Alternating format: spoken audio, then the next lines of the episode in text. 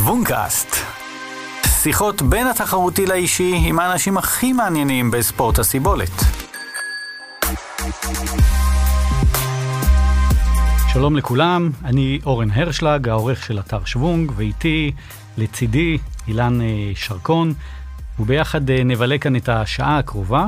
אז מה שלומך אילן? בין סוף קורונה למבצעים צבאיים ואזעקות? טוב, מה אני אגיד לך? עברנו שנה אה, מטורפת, שנה שלמעשה גם לא היו אה, תחרויות, אה, חלק מהקבוצות גם התבטלו וגם הם אה, לא עבדו, אבל עכשיו הנה חזרנו. אבל המשכנו להתאמן, בוא. המשכנו, בסדר, נכון, חזרנו, חזרנו גם עכשיו למען למען האמת, רוב התחרויות התחילו לחזור אחד לאחד. ונרשמת לבוסטון, אז אני לא מרחם עליך. נכון, אתה לא תרחם עליי, וזה רק באוקטובר, אבל בדרך כלל בוסטון, דרך אגב, זה באפריל וזה בוטל גם. זה, אבל רוב התחרויות uh, חזרו, אז uh, כיף לנו, אז uh, יאללה, בואו נתחיל. תשמע, אנחנו, את הפודקאסט שלנו אתם יכולים למצוא באתר שוונג, בפייסבוק, באפליקציה של שוונג, וגם באפליקציה של הפודקאסטים של קאסטבוקס. אז uh, יאללה, בואו נתחיל. אורן, עם מי הכבוד שיש לנו היום לארח? אתה יודע מה את קורה האיש עוד 60? המכובד, את האיש המכובד הזה. מה קורה עוד 60 יום, אתה יודע? פחות או יותר. מה קורה עוד 60 יום? או, יפה, הרמת לי להנחתה, תודה. אז מה קורה? אה, מגישים בדרך כלל כתבי הגנה בתוך 60 יום, זה מה שאני יודע, 60 יום אתה אומר לי, זה מה שאני יודע שאתה עושה. אה, בסוגריים נגיד ש... בסוגריים נגיד שאילן אה, שרקון הוא כמובן אה, אה, עורך דין. אה, אה, עוד 60 יום, פחות או יותר. אה, יש לנו את המשחקים האולימפיים אה, 2020, רק שהם ב-2021. אבל אה, הוועד כן, האולימפי לא. הבינלאומי החליט להשאיר את זה תחת השם אה, 2020. לא מדברים על למרות זה. שזה לא- ב-2021. לא מדברים על זה כמעט בכלל. ודרך אגב, רק לקוריוז, אה, פריז 2024, יהיה בפריז 2004, זה לא יידחה גם בשנה, למי ששאל אותי אה, אה, לאחרונה. אה, אז, באמת חשבנו אה, שכיוון שטוקיו 2020 אה, זה ממש ממש אה, עוד מעט, אה, הכי נכון להזמין את אורי זילברמן. אורי זילברמן הוא מאמן נבחרת ישראל בטריאטלון. שיחד איתו נחקור ונשמע ונבין מה צפוי לנו מהזווית הישראלית לגבי הספורטאי שלנו, שחר שגיב, שיש לו את הקריטריון להופיע שם, ועם קצת מזל, גם אחיו, רן שגיב, אה, אה, יהיה שם אה, גם כן, ורק לסגירת המעגל נזכיר שהאבא שלהם, אה, אה, שם טוב אה, סבג, אה, שמי, אה, שגיב, אה, גם הוא אה, ספורטאי אולימפי, היה בלוס אנג'לס 1984, אה, רץ מרתון, אה, באות, באות, באותם משחקים גם זהבה שמואלי עשתה את המרתון אה, אה, של הנשים, אה, ושמי אה, סיים שם בשתיים, שעתיים שלושים ואחד. זה רק לשם ההיסטוריה והצדק הפואטי. אה, שלום אורי, מה שלומך? בסדר, בסדר גמור, מעולה. נהדר. אז אה, הנה תעודת זהות קצרה ל- לאורי, אורי הוא בן 39, אה, רואה חשבון, ידעת? לא, לא, לא, לא. רציתי לשאול חשבון? אותו שאלות חשבוניות, אבל אני רואה חשבון. מנסה לא לעשות את זה. יש לא- לי פה, לא מצד, ימין שלי יש לי רואה חשבון, מצד שמאל עורך דין. אני חושב שאני. מסודר, אתה אני- מסודר, עד אתה סוף חיי אני מסודר. מסודר. אל תבחן אותי.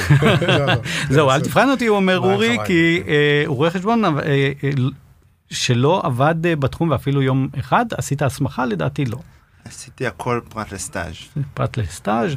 אה, הוא מאמן את נבחרת ישראל בטריאטלון מאז אה, 2011 ולפי חישוב מהיר זה עשר שנים, אבל הוא התחיל ב-2009 כמנהל האקדמיה. אה, מאמן האקדמיה, מייק- כן. מאמן האקדמיה אה, בווינגייט.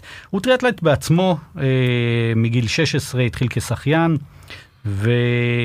ואני אגלה לכם. שהחלום שלו היה להגיע למשחקים האולימפיים, הוא יגיע, אבל כנראה בתור, המאמן, שזה, שזה לא פחות, חבר'ה, בוא.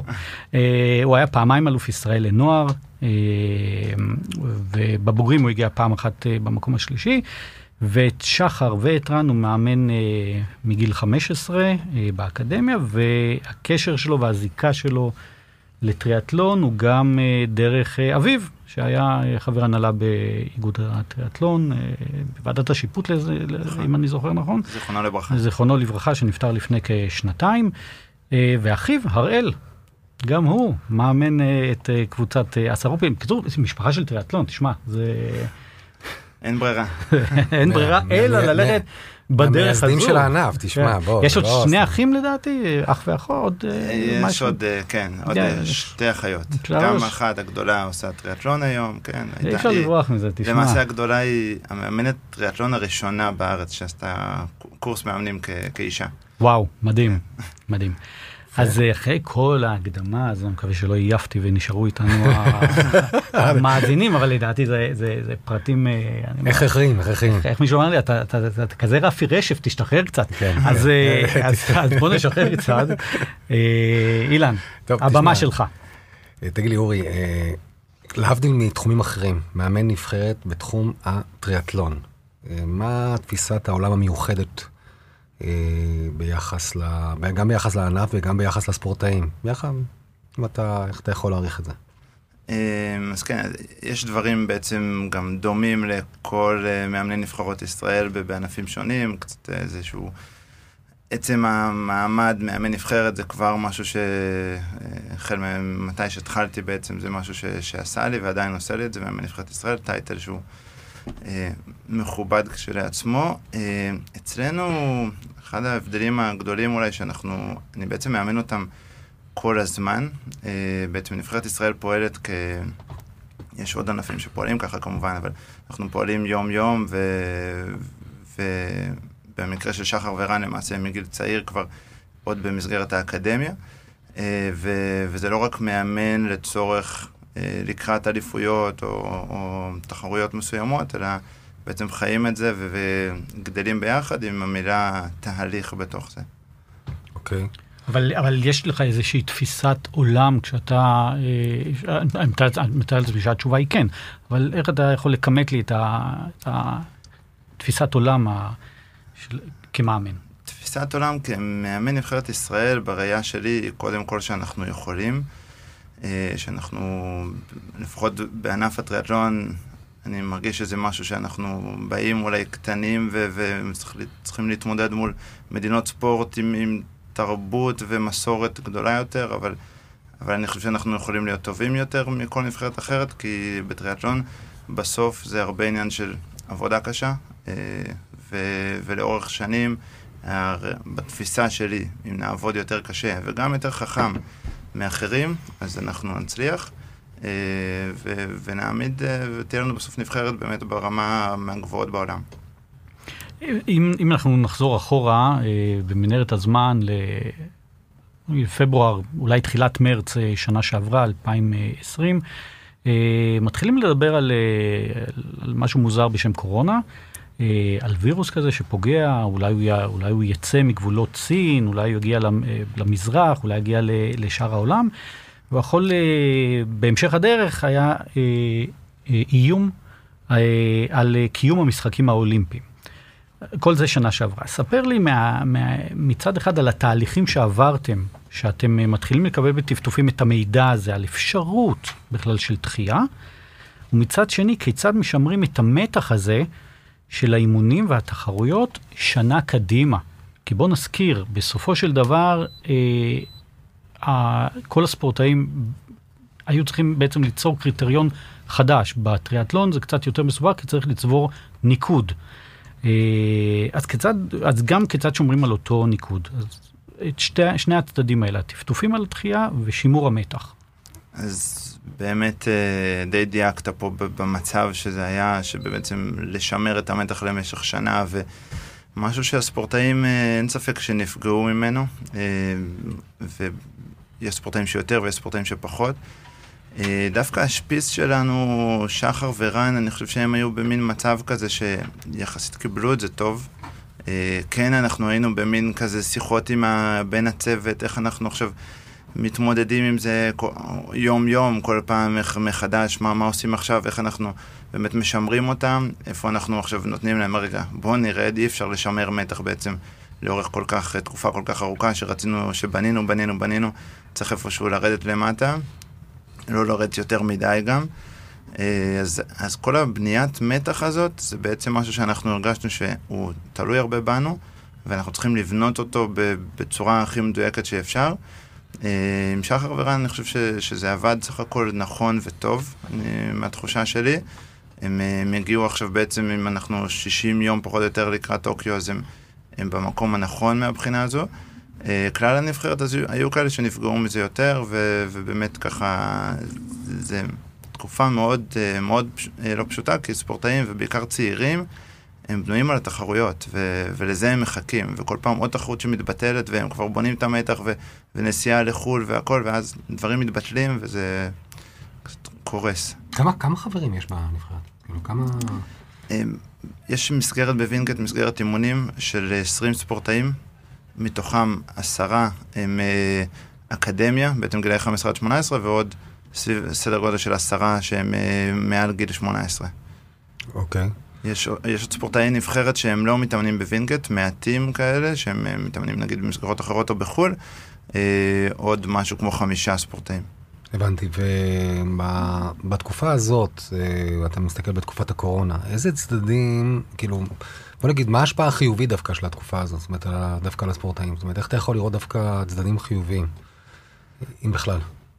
יש, בהחלט. אה, אפשר לקחת את זה למקום מאוד נכון, כי בסופו של דבר אתה מנסה לבנות דברים לטווח ארוך, ו... והמצב כשאין קורונה, אתה כל הזמן איפשהו מתכונן לתחרות הבאה, ו... וסוג של אין לך זמן לעבוד על דברים שאתה באמת לפעמים צריך לעבוד עליהם. אתה... ו... ופה היה לנו זמן. לרדת למטה, לעבוד על ה... מה, יותר מנטלי וטריינרים, או, או דברים שהם אה, אפשר לעשות לא, המון, המון פעמים בין תחרויות אתה למעשה מתאמן על התחרות, כאילו התחרויות זה חלק מהאימון, כאילו זה חלק מהעניין, כשיש לך תחרות כמעט בסדר גודל כזה, ככה... יותר היבטים טכניים. טכניים יותר, אה, כן. טכניקה זה משהו שתמיד קשה, ואתם יודעים, יש מין, או יכול להיות אירובי, או כל אחד עם החלק החלש שלו, ש... כשהם מסתכלים כבר לתחרות הבאה, אז אין זמן אף פעם, העונות הן קצרות ורק מתקטרות במשך, כאילו, איך שהיום העולם... אם אני מנסה להיזכר, בעצם אה, היה אפשר לעשות באותה מסגרת של שנה וסגר וכדומה ובידודים, אז יותר במקומות סגורים, זאת אומרת, נגיד שחייה היה יותר בעייתי לשפר, זאת אומרת, בבריכה בכלל. ויותר על טריינרים ויותר אה, דברים אה, של טכניקה במקומות אה, סגורים יותר, אני מתאר לעצמי. כן, רוב השנה יכולנו לצאת החוצה. היה תקופות שונות, ורוב הזמן גם יכלנו לשחות בבריכה בווינגייט, זה, זה היה לנו אוקיי. יתרון, הבריכה בווינגייט. נכון. בשביל שחר ורני כל הזמן הייתה פתוחה, ובשביל שאר הספורטאים חלק מהזמן. היו תקופות קצת יותר בעייתיות עם השחייה כמובן. אמ, אבל בסך הכל מנסים לחפש את הדברים, היה הרבה, אתם יודעים, את האימוני זום כושר האלה ש, שעשו בבית, ואפשר היה לעשות את הדברים האלה. אבל גם, אה, זה כמובן ההיבט החיובי, כמובן שהיו את הקשיים שאין תחרויות בעיקר. מה, מה יחשב בעיניך אה, אה, מיקום טוב עבור אה, שחר שגיב? הוא, הוא כרגע ממוקם במקום טוב באמצע. אה, זה אומנם משתנה מתחרות לתחרות, אם הוא מתחרה או לא, ומה המתחרים שלו עושים, אבל הוא, הוא מקומו מובטח נכון. אה, כרגע. אה, אז מה יחשב בעיניך מיקום, אה, מיקום טוב במשחקים האולימפיים אה, עבור שחר עם היכולת שלו? אז אה, אני מאמין ש, שהוא איפשהו מדורג באמת, אה, אם עכשיו מורידים קצת ספורטאים שהם אה, יותר משניים, שלושה למדינה והכל, הוא יהיה מדורג על הנייר באזור המקום 30. אנחנו, אני מאמין ששחר בהחלט יכול להיות שם ב-15 הראשונים. אה, אני אזכיר, יהיה... אני אזכיר בסוגריים, בכתבה ראיינתי את אה, שחר, הוא אמר שהוא מאמין שיש לו יכולת לטופ 10. נכון. זה, זה האמונה שלו. נזכיר שרון דרמון בריו אה, עשה, אתה זוכר את התוצאה? את ה, 25, לא 26 לדעתי. 26, כן, 26. אה, ובוא נגיד שאם זה, הוא יהיה בטופ 10 או בטופ 15, זה, זה התקדמות אה, נכון. נהדרת. אז טופ 15 זה מעולה, אנחנו, בינינו גם, גם אנחנו מדברים לפעמים על הטופ 10, סך הכל זה טריאטלון, ודברים יכולים לקרות, ושחר יודע להתחרות ויודע להתחרות ב, ב, בימים החשובים, ולתת את העוד קצת, את ה... להיות שם, שלא, שלא כל ספורטאי יודע, ואנחנו ראינו אותו עושה דברים יפים בתחרויות הבאמת גדולות. אז uh, אנחנו בונים גם שם על, ה, על היכולת הזאת שלו. אני חושב ששחר באמת, ב, אני עוקב אחריו כמעט עשר שנים, אני חושב שבאמת uh, ה, הוא, הקשיחות הספ, הספורטיבית שלו מאוד, uh, מאוד השתפרה, ויש לו יכולות מנטליות uh, מאוד גבוהות. יכולת למדר ולשים גדר סביב, ה, סביב מה ש, קורא סביבו והוא מאוד מאמין בעצמו. יחד עם כל מיני דברים שקורים בתחרויות ביוקוהומה שהיה לפני שבוע. ברכיבה נעל ברכה, זה לא, עוד פעם, זה, זה דברים שדווקא התרשמתי כשדיברתי איתו מהיכולת שלו להתגבר על זה. מאוד, מאוד. אנחנו תמיד מופתעים, כבר, כבר פחות מופתעים, אבל שחר מתגבר מאוד מהר על דברים, גם אם זה בטווח הקצר, כמו בתוך תחרות, אם משהו קרה עכשיו, אז הוא כבר, הוא מת, מסתכל קדימה וכבר כבר הלאה, uh, ו, וגם תחרויות לא טובות. הוא, ויחסית אין לו תחרויות של, של הוא באמת מאוד קשוח מנטלי, אין לו, אין לו קריסות כמעט, גם באימונים לא רואים אותו קורס יותר מדי.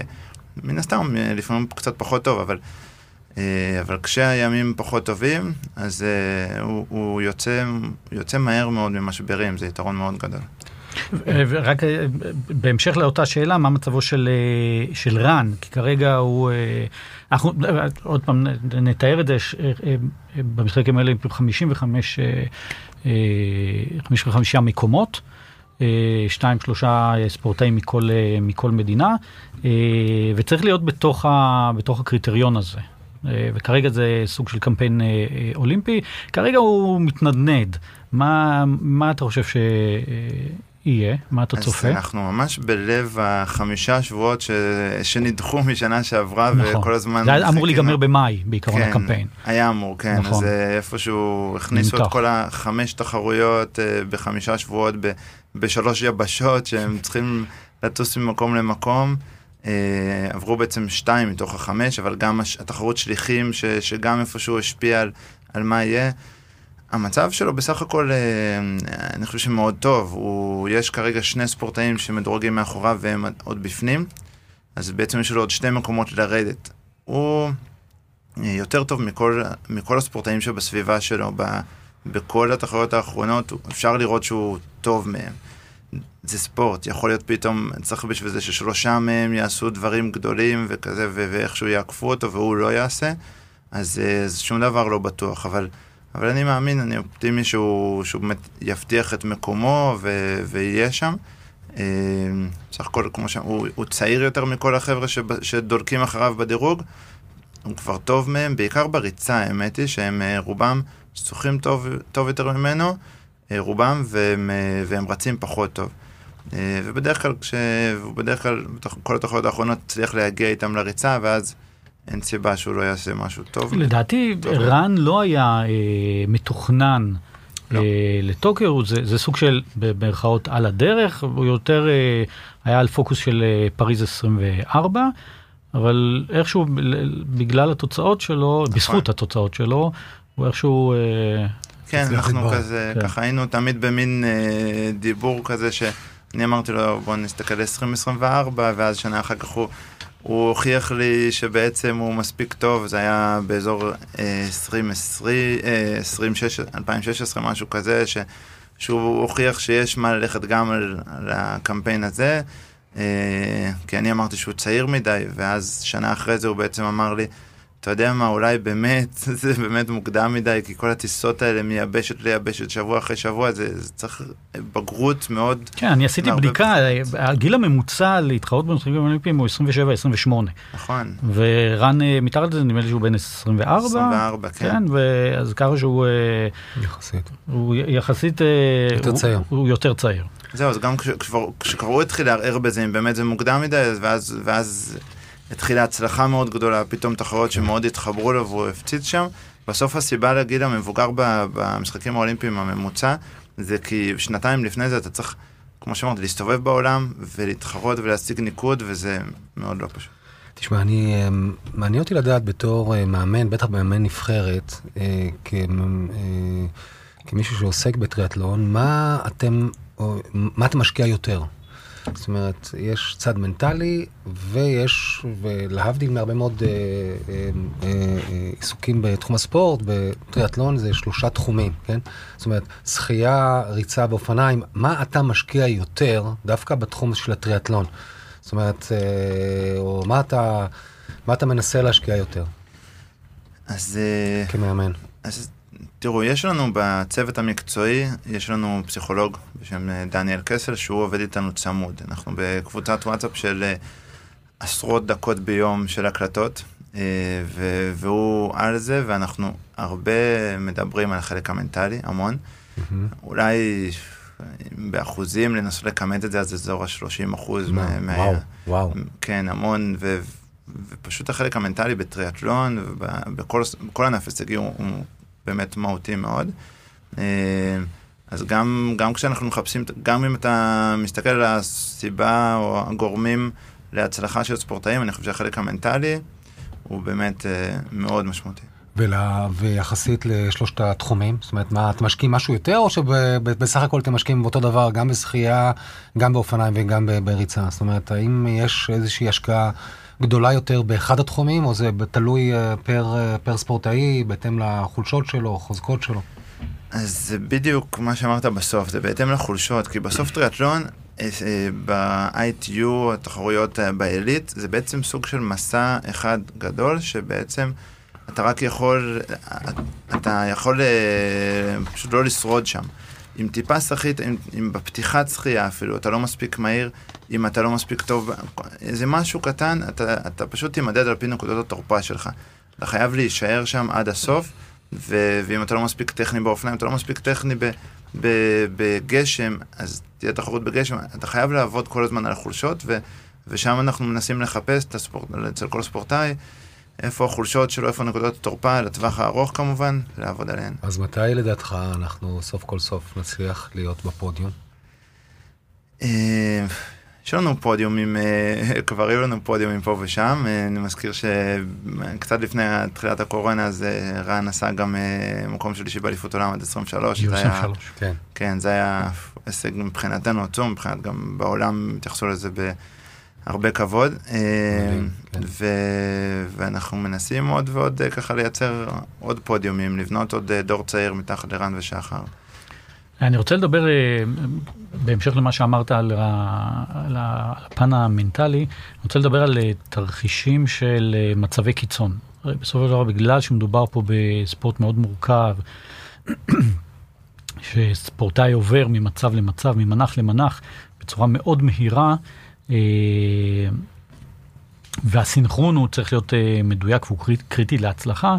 אה, ואם ניקח את, אה, ניקח את, אה, את, את שלב הרכיבה, אה, שההתרסקויות שם הן אה, לא פשוטות, אם אני אזכיר את רון דרמון אה, בזמנו שהתרסק במהלך תחרות, שחר התרסק, הנעל שדיברנו עליה מקודם ש, שברחה, זאת אומרת, זה, זה דברים שהם מאוד... אה, כן, אה, איך מכינים ספורטאי ל- לרגע הזה? זאת אומרת, מה אתה, או הפסיכולוג, אומר לו ב, באותו רגע, זה נורא מסקרן אותי לדעת כאילו איך עובדים על, הזה, על, ה, על המצב הזה, שהוא ידע באותה שנייה להפעיל את, ה, את הנקודה הזו, את המנגנון הזה בראש, ולהגיד, רגע, אני הולד, אני לא עושה פריז, אלא, אלא פועל ומייצר מצב חדש. אז אה, קודם כל אמרת התרסקויות, אז גם רן סיים את בדיוק שנייה לפני הקורונה, התחרות האחרונה שלו התרסק התרסקות ממש לא נכון. נעימה באוסטרליה, וגם זה אולי עוד איפשהו יושב לו שם בראש, אבל אה, ראינו עכשיו בתחרות האחרונה שזה בסדר. אה, אז למשל התרסקויות, ואיך באמת, אה, זה, זה גם משהו, יש פה היבט מנטלי, כמובן ב... בשחייה באמת, לחשוב את המחשבות הנכונות ב, בכל מיני סיטואציות, ב, בתוך, באזור המצוף, באזור שפתאום מאוד קשה ולא מחזיקים על הרגליים של מישהו שלפניך, וצריך לתת את העוד קצת, או המון סיטואציות בשחייה, באופניים, בריצה. מבחינתי כל סיטואציה כזאת היא, היא, בפ, היא שונה בפני עצמה, ולכל אחת מהן צריך להתכונן, וההכנה הכי טובה היא לנסות לייצר סיטואציות קצת דומות ב, באימונים. על יבש, על יבש, וכשהן קורות בתחרויות, לנתח אותן, וגם אם לא קרו, אז איפשהו להתכונן לדברים, ואז ב, ב, כמו, ש, כמו שאמרת, בעצם, מה אתה אומר לעצמך? כי בסוף אנחנו לא שם איתם, ו, והם אה, צריכים, בס, ב, במצב הנכון הזה, אה, להגיד את הדברים הנכונים, ו, והנה, לשחר אה, שבוע שעבר ביפן, נפלה, נפלה הנעל, וזה בחיים לא קורה לשחר. הוא חזר, דברים- אני אזכיר רגע, הוא חזר אחורה. כן. הוא- זה כאילו, אני לא יודע אם תרגלתם את זה, אבל הוא- הוא היה מתורגל לחזור כמו רגע, מה רובוט. זאת אומרת, חזר אחורה באופניים? לא, אה? חזר אה, מטר? אחורה לאסוף את הנעל שלו. אה, באמת? כן, אין ברירה, זה 40 קילומטר, אבל- אה, אה, זה איפשהו אולי רובוט אה, לחזור ולנעול את הנעל, אבל- איך הוא... סיטואציה שהוא הכי לא הכיר, וזה היה מול העיניים שלי, במקרה שם כן הייתי, כי ביפן נתנו לנו, היינו בתוך בועה ובקושי יכלנו שם להסתובב ולצאת מה, מהבועה, במקרה הזה זה היה מול העיניים, ראיתי אותו. פתאום שם את הנעל, מצב, כאילו מתחיל ללבוש את הנעל, ו, ומהר לחבר תקליט. וספורטאי צריך לדעת, השניות הכי קריטיות. זו טכניקה בפני עצמה, תשמע, זה מדהים. זה השניות הכי קריטיות בתחרות, זה עכשיו... גם כל המעברים, כל המעברים של ה... זה גם, כן. הטרנזישן זה מאוד משמעותיים פה, כן, כל שנייה הרי זה חשוב. כן. תגיד לי, כבר אם דיברת על נעליים, כן? אני רוצה רגע להבין. אני יודע לאן אתה הולך, אני יודע. אני הבנתי שיש לך איזו אובססיה גם לנעליים וגם ללבוש, או התאמה בין הלבוש לבין הנעליים. זאת אומרת, בוא רגע, בוא נדבר דקה על הלבוש, דווקא על הלבוש של הטריאטלטים, כן? כן? זאת אומרת, כולם שום חליפה כרגע לצורך נכון. הדבר הזה, חליפה אחת כרגע לזה, אתה טוען שיש לו אובססיה להתאמת בגדים ונעליים? לא, לא, אני טוען שיש לך אובססיה כזאת, אבל בוא רגע דקה, בוא נדבר דקה דווקא על אה, הלבוש או על האובססיה הזאת, בוא אה, בכלל. דווקא, וכמה, אתה יודע מה, וכמה השפעה יש דווקא ללבוש. מותר להגיד שלך יש אובססיה לזה? לי יש, לי יש. כי אני ראיתי אותך בכמה הזדמנויות עם החליפות. יש לי המון אובססיה. בסוגריים חליפה בדוגמת אה, כתמי פרה. כן, כן, כן. אבל באופן כללי, כן, אנחנו שואלים. אתה... בוא נגיד שקשה לי לראות כשעם אה, שחר אה, את הגרביים של ימין ושמאל הוא לובש הפוך, זה כן, זה מאוד בעייתי. כן. אבל uh, בין אובססיות לבין uh, לנת... להסתכל על הדברים מבחינה מקצועית. מקצועית. אז כמובן יש היום הרבה באמת היבט של ציוד ו- ונעליים, ו- והנה עכשיו uh, שחר אחרי התחרות ביפן חשבנו על זה. כמובן הוא כבר מספיק בוגר לנתח את הדברים לבד, אבל שהוא, שהוא אולי, שנעלי הריצה שלו, אז הוא צריך נעליים אחרות. אה, כאילו, עדיין אותו, אותו, אותו, אותה חברה כמובן, אבל אה, דגם אחר. אה, ו, ולנתח את, את הציוד, אנחנו גם, זה משהו שמתעסקים בו המון, היום עניין הציוד הוא משמעותי מאוד. בוודאי בשלושה ענפים. נכון. מאוד, יש פה המון. ואתם יודעים, מסלולים שונים, כל פעם המסלול קצת שונה וזה גם, אז בהתאם לזה אתה צריך לבחור את הציוד. יש את העניין של החליפת שחייה, אז לפעמים כן שוחים חליפה, לפעמים בלי, צריך להתכונן לכל הדברים האלה ולבוא, וזה חלק מהמקצוענות פשוט. חלק, מה, חלק מה, אגב, התפקיד שלי כמאמן, הוא לא דווקא להגיד להם מה נכון או לא, אלא... אלא להתאים את הצבעים, אתה אומר זה מה שחשוב, זה מה שחשוב כרגע. ללמד אותם, להעיר להם כשהצבעים לא מתאימים, אבל אה, גם אה, ללמד אותם להיות על זה, אה, שהם בעצם ידעו לעשות את העבודה. נראה שיש, אה, נעשה זום אאוט משחר ורן ומהמשחקים האולימפיים, נראה שיש איזשהו פער, לפחות במה שאני מכיר ומסקר, בין הישגי הגברים להישגי הנשים אה, בטריאטלון, אה, גם, אני מדבר בעיקר על הישגים בינלאומיים. ממה, ממה הוא נובע? לדעתך, ובהמשך לזה, מתי נראה ספורטאית שעושה קריטריון לפריז או לוס אנג'לס 28? אז uh, יש פער בהחלט, אנחנו שנים מדברים על הפער הזה, ולאחרונה אפילו ממש ככה עשינו כמה ועדות עם, עם גם אנשים מהנהלת האיגוד וגם הצוות שלנו, ומדברים על זה בלי סוף. כן, אבל זה, זה, אני שואל, ממה, ממה לדעתך הוא נובע? כן, אז מה, ניסינו מה בעצם שלו? לחפש איפה, מה, ממה הוא נובע, ואני חושב שזה... קודם כל זה, זה מתחיל מלמטה בעצם, פחות כישרונות של, של ילדות שמגיעות לענף, ו, ואז גם רוצות להמשיך, ופה יש לנו בעיה אחת. אה, ולאחר מכן, בשנים הבאות, אז, אז אנחנו פחות הצלחנו באמת אה, עד עכשיו לייצר, אה, לסגור את הפער הזה. חוץ מהמאגר כישרונות שבבנים הוא רחב יותר, אני לא יכול, אני, אני לא יכול להצביע ממש על, יש פה עניין של מסורת, אבל בסך הכל אין פה איזה שיטת אימון שונה לבנות, ברור שיש אה, היבטים מסוימים שהם קצת שונים, אבל, אבל אה, אנחנו מחפשים, בעיקר עכשיו זה חשוב לנו בהקשר של השליחים, כי שליחים שהוא כן, בעצם... כן, שליחים נזכיר במשחקים האולימפיים זה מיקס, אה, שני גברים, שתי נשים. נכון. אנחנו חייבים, חייבים נשים ברמה גבוהה בשביל... רגע, רגע, איך זה הולך השליחים? סליחה, אני פשוט, אני, סליחה לבורות הקטנה. יש, יש, יש, זה משהו חדש שמתפתח, זה, שני זוגות, זה גברים ונשים. זה מיקס, רביעייה. כן. זה בין, זה צריך להיות בין 180 הטריאטלטים הטובים, כן. ומשם אתה בוחרים את המדינות ש, שיהיו ויעשו את ה... את ה כן, יש. קריטריון שליחים הוא בעצם בפני עצמו, ו- ויש תחרויות שהן, שהן שליחים, בת בן, בת בן, כל אחד עושה מהם טריאטלון קצר. כן, זה תחרות. 15-20 דקות בערך כן, לכל כן, אחד. ותחרות ממש מדהימה, כאילו מאוד מעניינת, מאוד מאוד. מותחת. מה זאת אומרת, הם, הם עושים, של... כל אחד מהם עושה תחרות שלמה, תחרות גם, גם את כן. השחייה, גם אופניים, גם ריצה, כן, מסיים. ואז מאוד נותן... קצרה- מאוד קצרה. מאוד קצרה. כן. כן. אה? זה ענף כאילו קצת שונה, אה, זה מן הסתם מעניין. חיה קצת אחרת, זה אותם ספורטאים שמשתתפים באישי, כל מדינה בוחרת ואת הספורטאים שלה. שמתאימים לשליחים. אני יכול להגיד לכם שרוב המדינות הגדולות היום, כאילו מאוד מאוד בקטע של השליחים, ולמעשה. בקריטריון של המדינות של ארצות הברית, של אוסטרליה, של גרמניה, השבוע ממש, אה, לדעתי היום או אתמול היה להם את הקריטריון לשליחים, כל ספורטאי אצלם שאין לו סיכוי מספיק גבוה, שזה אומר, הם לא, הם לא עשו איזה קריטריון שמראה שהם עם סיכוי מספיק גבוה לזכייה במדליה באישי, אז הם פשוט הולכים על השליחים, כי חשוב להם השליחים, אה, ולשם גם אנחנו נלך, לשם, זה הכוונה. בעצם שאיפה לייצר נבחרת שליחים, בשביל זה צריך שתי בנות ברמה גבוהה, אה, בינלאומית, אולי כבר ל-2024, אבל אם לא, לפחות ל-2028, יש לנו בנשים, יש לנו את אה, הגר כהן קליף, נכון? יש לנו את שירה כץ, יש לנו גל רובננקו, אה, רס פורדוסו. שירה כץ פרשה מהענף. אה, יש את אביב לוי שהיא כוח עולה עכשיו שהיא צעירה, אבל בשליחים צעירים זה משחק תפקיד. אז, אלה, הקאדר שכרגע, נכון לעכשיו, נכון. אפשר...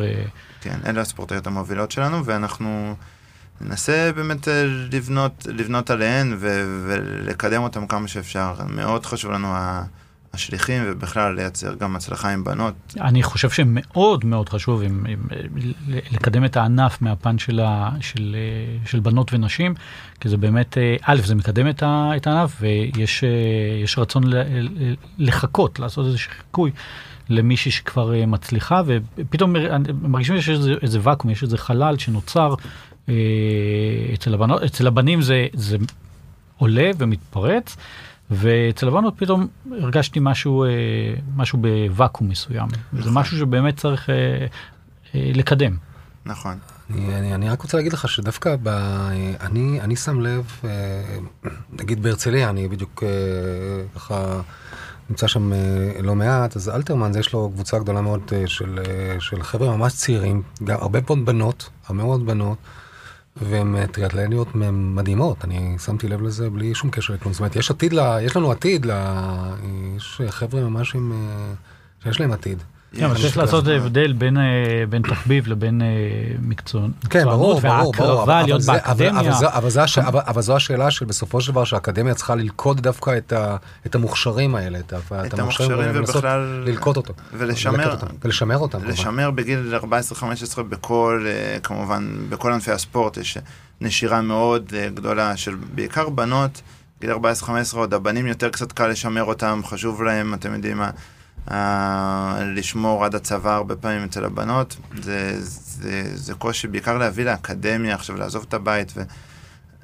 ב- בישראל זה קצת פחות אה, תרבות הספורט, נשים עדיין לא מפותחת כמו ב- ב- אתם יודעים, מדינות מערב אירופה, ואני מקווה שזה בדרך לשם, אבל אז אולי זה באמת, ה, אה, זו באמת הנקודה, ש- ושם על, על, זה צריך.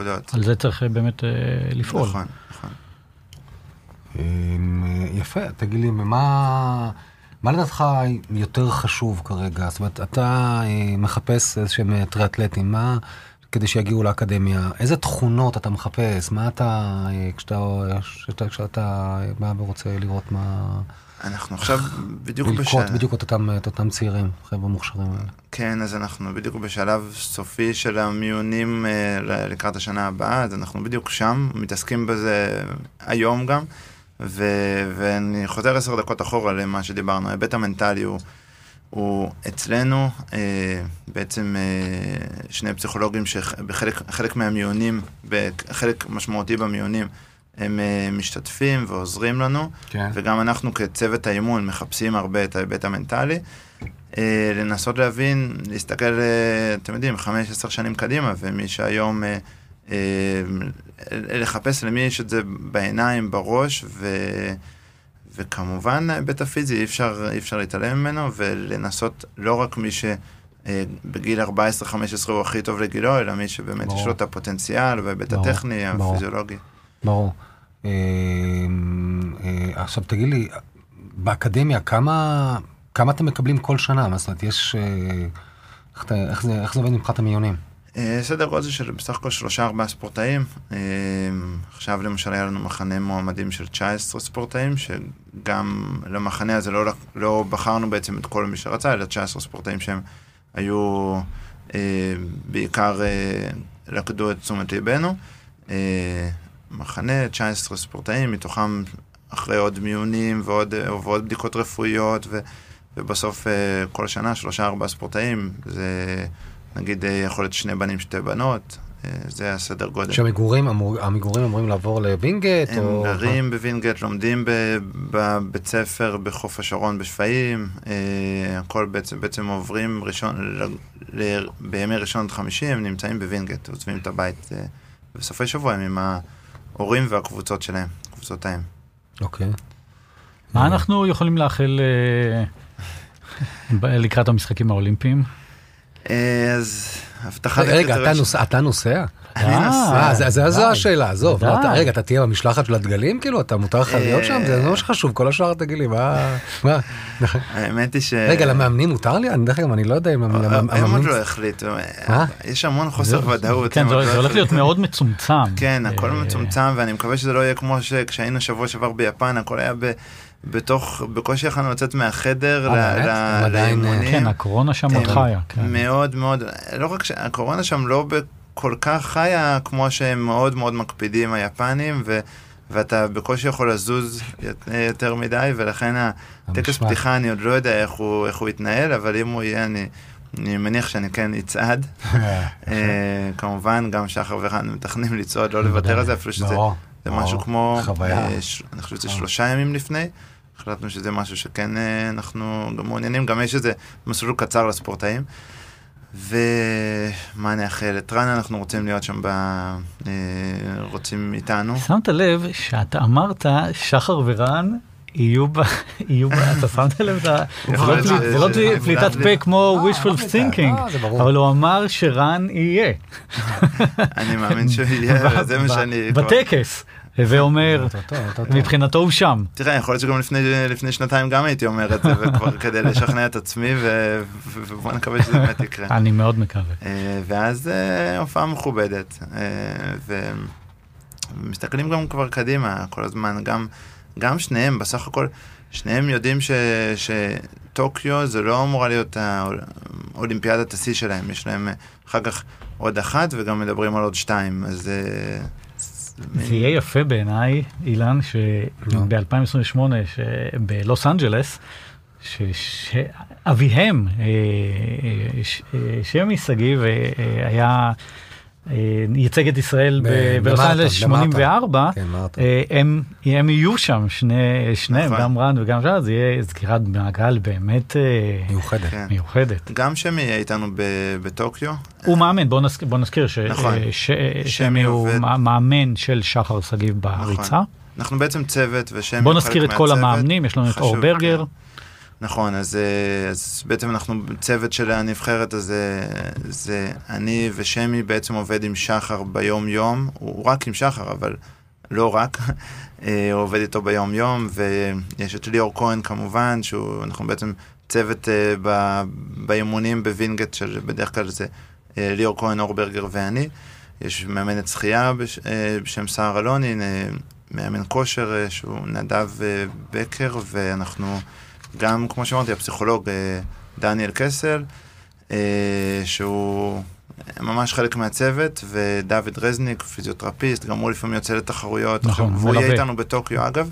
אה, היה מאוד קשה להשיג ככה, להשיג אקרדיטציות לטוקיו הפעם, נכון. ורזניק יהיה איתנו. איזה יופי. אז אני. אנחנו ממש מאחלים להצלחה מרובה גם לשחר וגם אה, לרן, לשחר בוודאי, אני מקווה באמת שהוא לדיר את ב- ה- לדיר באלק לא לחזור עם מדליה, כן? אה, בוא, בוא, לאט לאט. צוחקים, צוחקים. אה. טופ- אנחנו מבינים. טופ 10 אני חושב שזה יהיה כן. לשחר, אני חושב שזה יהיה. הישג מרשים. זה, כן, אם, אם היינו במדינה אחרת והיו, והייתי אומר את זה עכשיו לאנשים ממדינות אחרות, הם היו מסתכלים עליי ככה, אבל, אבל אנחנו עם שחר אוהבים לכוון גבוה, ואנחנו, כן, מעיזים להגיד את הטוב הזה. אני חושב שאת היכולת ביום טוב יש לו. כן. אני מאמין. כן. יופי, על הכיפאק. יופי אורי. תודה רבה. אז uh, תודה רבה. ובאמת המון בהצלחה. ושנראה אותך שם בצד הדגלים, ושמי ייתן ואנחנו uh, תשיגו את ה, באמת את מה שאתם מצפים גם משחר, וכמו שאומרים, אינשאללה גם איראן. כן. כן.